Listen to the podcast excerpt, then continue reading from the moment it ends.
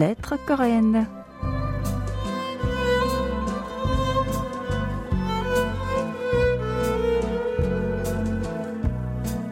Bonjour à tous, merci d'être rendez-vous pour ce nouveau numéro de Lettres coréennes.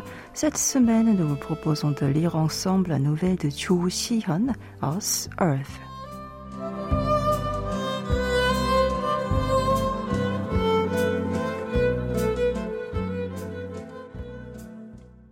S'il te plaît, enterre-moi. Ce furent les derniers mots d'Anna.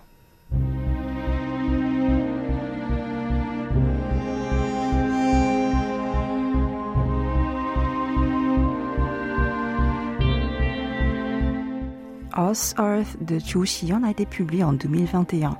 L'histoire se déroule dans un proche avenir où la Terre subit de graves catastrophes naturelles.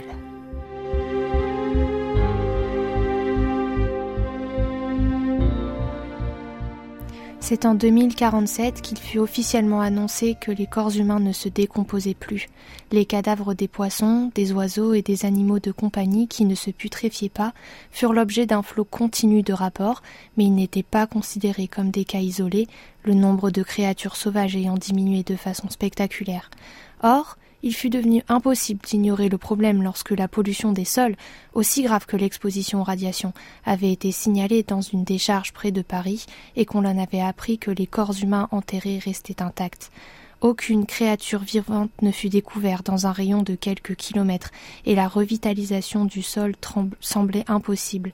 Les scientifiques du monde entier avaient rapporté que l'enterrement des corps humains était tout aussi mauvais, voire pire que l'enfouissement des déchets. Alors, dans quelle catégorie de déchets les corps humains devaient-ils être classés à présent?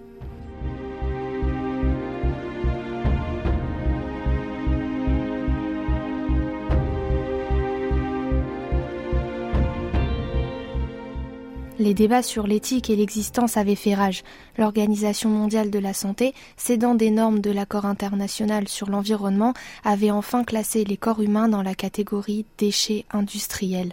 Leur enterrement et leur crémation avaient été interdits car ils entraînaient une grave pollution du sol et de l'air. Les déchets industriels devaient être transférés dans une décharge. D'innombrables protestations avaient abouti à l'ouverture d'un espace réservé uniquement aux humains. Début, certains cachaient les corps de leurs proches dans leur chambre parce qu'ils ne supportaient pas l'idée de les envoyer à la décharge. Mais la loi fut durcie lorsque plusieurs immeubles d'habitation avaient dû être fermés. En effet, ces cadavres avaient commencé à émettre par leurs orifices des substances toxiques. La plupart des gens n'avaient pas les moyens de payer une multitude de factures et de frais d'indemnisation. Chacun se voyait attribuer alors une boîte en plastique juste assez grande pour contenir un corps. À cet égard, la mort est devenue presque équitable pour tout le monde.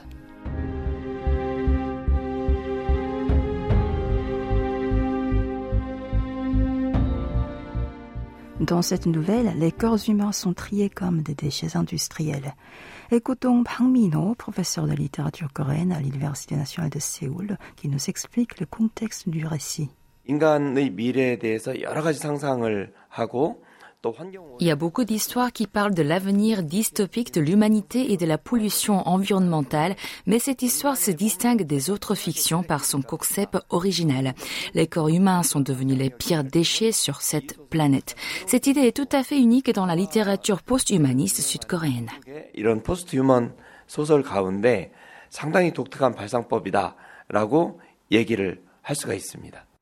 Le gouvernement construit un complexe résidentiel respectueux de l'environnement baptisé Neo City, où les sources d'énergie renouvelables produisent suffisamment d'énergie pour alimenter tout le quartier. Les résidents bénéficiaient de diverses incitations fiscales, mais ceux qui n'avaient pas les moyens de s'y installer faisaient l'objet de critiques et devaient payer des pénalités lourdes. Face à cette discrimination, à cette haine incontrôlable, le gouvernement a alors créé Ecopia en 2054, sept ans après l'ouverture de Neo City. Ecopia transforme la chaleur, la lumière et le vent en électricité et les excréments humains sont immédiatement décomposés en eau et en biogaz.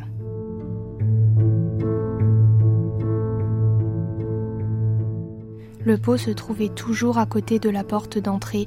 Anna et moi l'avons acheté le jour où nous avons aménagé ici. C'était une sorte de célébration et cela signifiait beaucoup pour nous. L'agriculture n'était possible que dans certaines zones depuis que la pollution du sol était devenue trop grave, même si le gouvernement et les entreprises supervisaient les semences sous prétexte de préserver les espèces, il n'était pourtant pas impossible d'en obtenir. Nous avons économisé deux mois de notre salaire pour acheter des graines. Anna et Yori, notre narrateur, se sont rencontrés dans une usine de cercueils en plastique. Cela fait maintenant trois ans qu'ils vivent ensemble à Ekopia.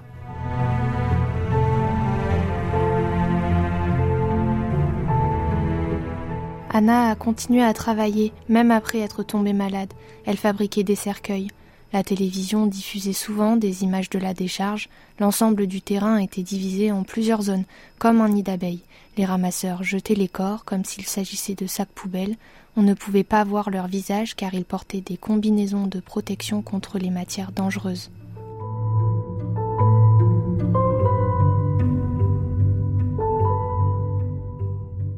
Une fois rentrés de l'usine, nous nous sommes lavés, nous avons dîné et nous nous sommes endormis en bavardant. Quand je lui ai demandé si elle voulait faire quelque chose de spécial, Anna a répondu qu'elle souhaitait aller voir l'océan. Cela faisait longtemps que la mer n'était plus accessible. De hautes digues avaient été érigées le long de la plage pour la protéger. Il n'y avait plus aucune trace de vie. Des montagnes de déchets faites de bouteilles de plastique, de canettes en aluminium, de morceaux de polystyrène et de sacs en plastique. De loin, ça ressemblait à une œuvre d'art.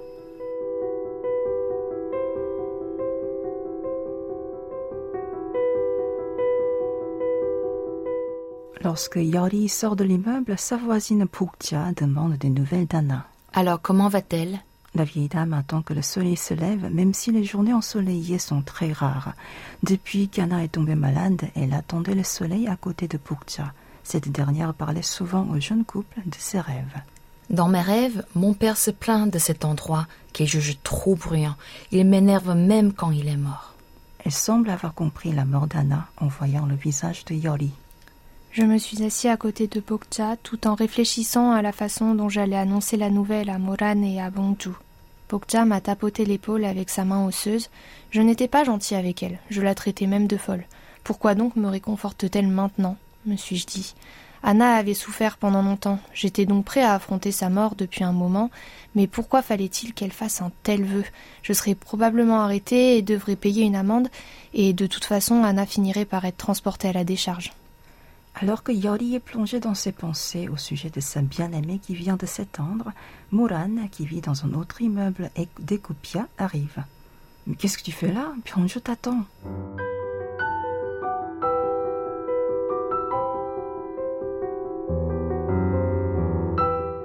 Grâce à son travail qui consiste à démolir de vieux immeubles, Pyongju a été autorisé à emprunter un SUV. Il conduit sa petite amie Muran et notre narrateur à leur lieu de travail. Muran travaille à la même usine que Yori et Anna et les rumeurs courent qu'il va à la décharge tous les week-ends. Les substances toxiques émises des cadavres sont tout aussi dangereuses que des produits radioactifs, c'est pourquoi elle est considérée comme un lieu à haut risque. Pourtant, les gens la parcourent à la recherche de choses à vendre. C'est pour cette raison que l'on les appelle hyènes.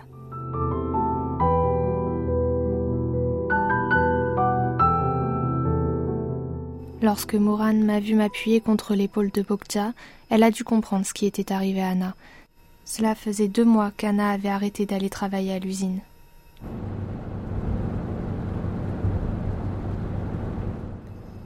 Ils ne m'ont posé aucune question pendant le trajet jusqu'à l'usine.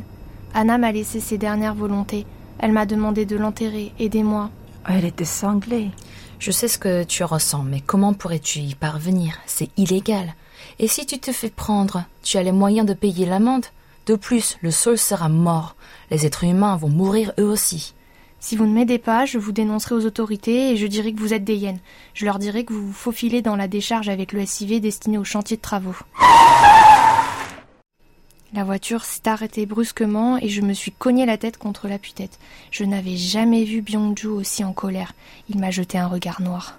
Tu nous prends pour des idiots. Qui crois-tu qu'il viendrait chercher quand tu nous dénonceras?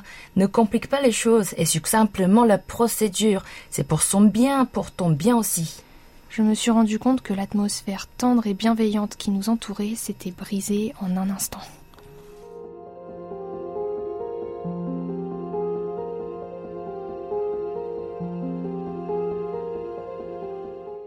À Ecopia, l'électricité est produite à chaque fois que les gens marchent sur le chemin désigné appelé bloc de points et les points qu'ils reçoivent pour l'énergie ainsi produite sont utilisés pour obtenir des réductions sur leurs factures ou des exemptions de taxes environnementales. Yori et Anna parcouraient donc le bloc de points pour recharger leurs points à chaque fois qu'ils en avaient l'occasion. Un jour, Anna a commencé à s'en éloigner et a entraîné Yori vers l'ancien complexe résidentiel.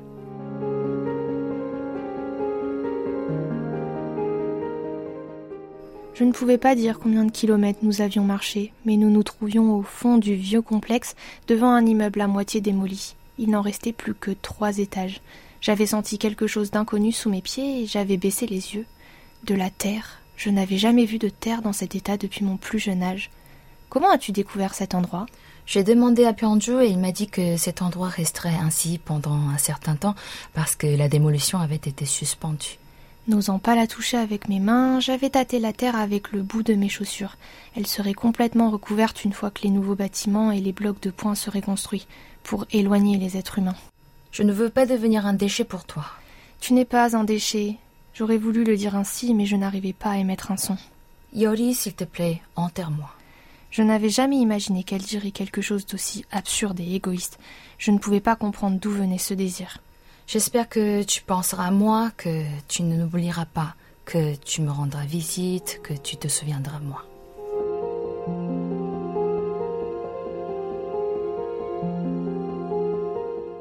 Mouran ignore Yori toute la journée. Notre narrateur ne peut pas la forcer à devenir complice de ce crime. Dès son retour à la maison, il règle le réveil à 22 heures avant de se coucher. Quand il sort, il découvre Moran qui l'attend devant son immeuble. Ne te méprends pas, je suis là pour Anna, non pas à cause de ta menace ridicule.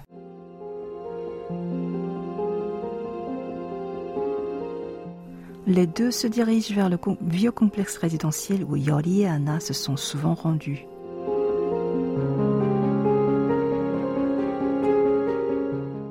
Derrière l'immeuble se trouvait un tout petit trou qu'Anna et moi avions créé avec nos pieds.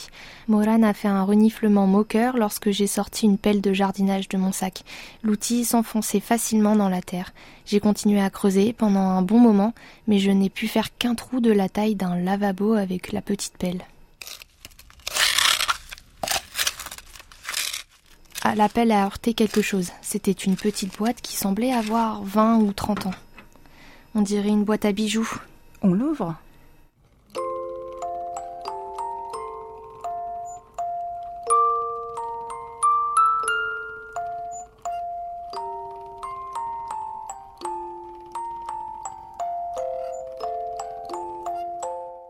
Une petite ballerine virevoltait sur ses orteils au rythme de la musique, menuet numéro 3 de Bach. Les autres parleurs de l'usine diffusaient cette musique pendant la pause déjeuner. La boîte ne contenait que des photos dans une enveloppe, un marque-page fait de fleurs séchées, une bague et une fleur de papier pliée.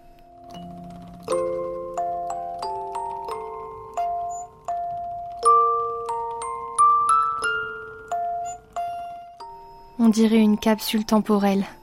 Le papier plié était très léger et contenait quelque chose de grumeleux.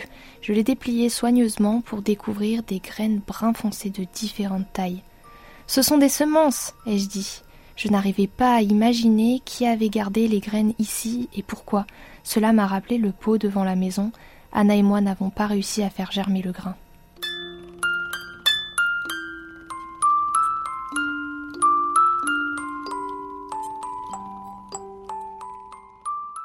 Yori trouve diverses graines dans la fosse qu'il a creusée pour enterrer Anna.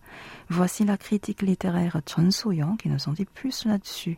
작중에 복자라는 인물이 등장을 해서 무덤 속 조상님 이야기를 자꾸 하죠. Bokja parle souvent de ses ancêtres apparaissant dans ses rêves et la capsule temporelle découverte dans le sol représente un message d'une génération à l'autre. Cela démontre que les questions environnementales ne sont pas l'apanage d'une seule génération, mais qu'il s'agit de problèmes qui doivent être traités sur plusieurs générations. Si nous vivons de manière insouciante, ne pensant qu'à notre confort immédiat, nos enfants devront en payer le prix. Le titre de cette nouvelle Us Earth souligne le fait que nous tous devons réfléchir aux crises auxquelles la Terre est confrontée et en assumer la responsabilité, non seulement pour toutes les personnes qui vivent aujourd'hui, mais aussi pour les générations qui vivront demain.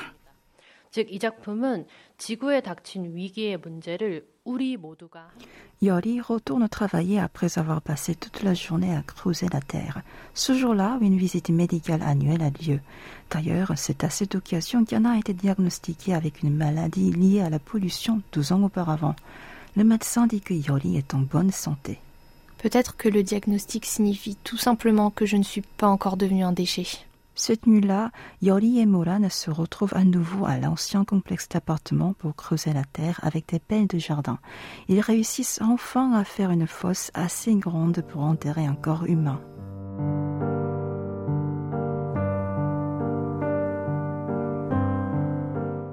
Le chemin du retour fut silencieux.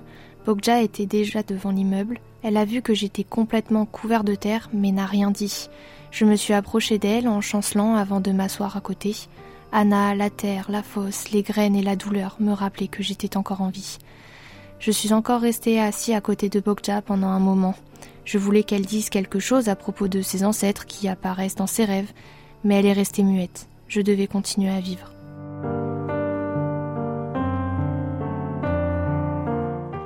Le soleil ne se lève pas. Il se lève rarement.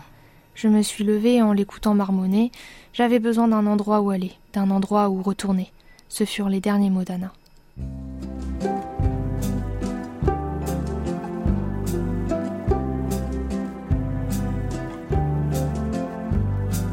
Ainsi se termine cette édition de Lettres coréennes consacrée à la nouvelle de Cho Si-hyun, Us Earth. C'était Yoon Yeni au micro avec Kim Hong-ju et Tiffen Genesti au doublage et Oh Ha-young à la réalisation. Merci d'avoir été à l'écoute de notre émission. À partir de la semaine prochaine, nous débutons une saison de rediffusion.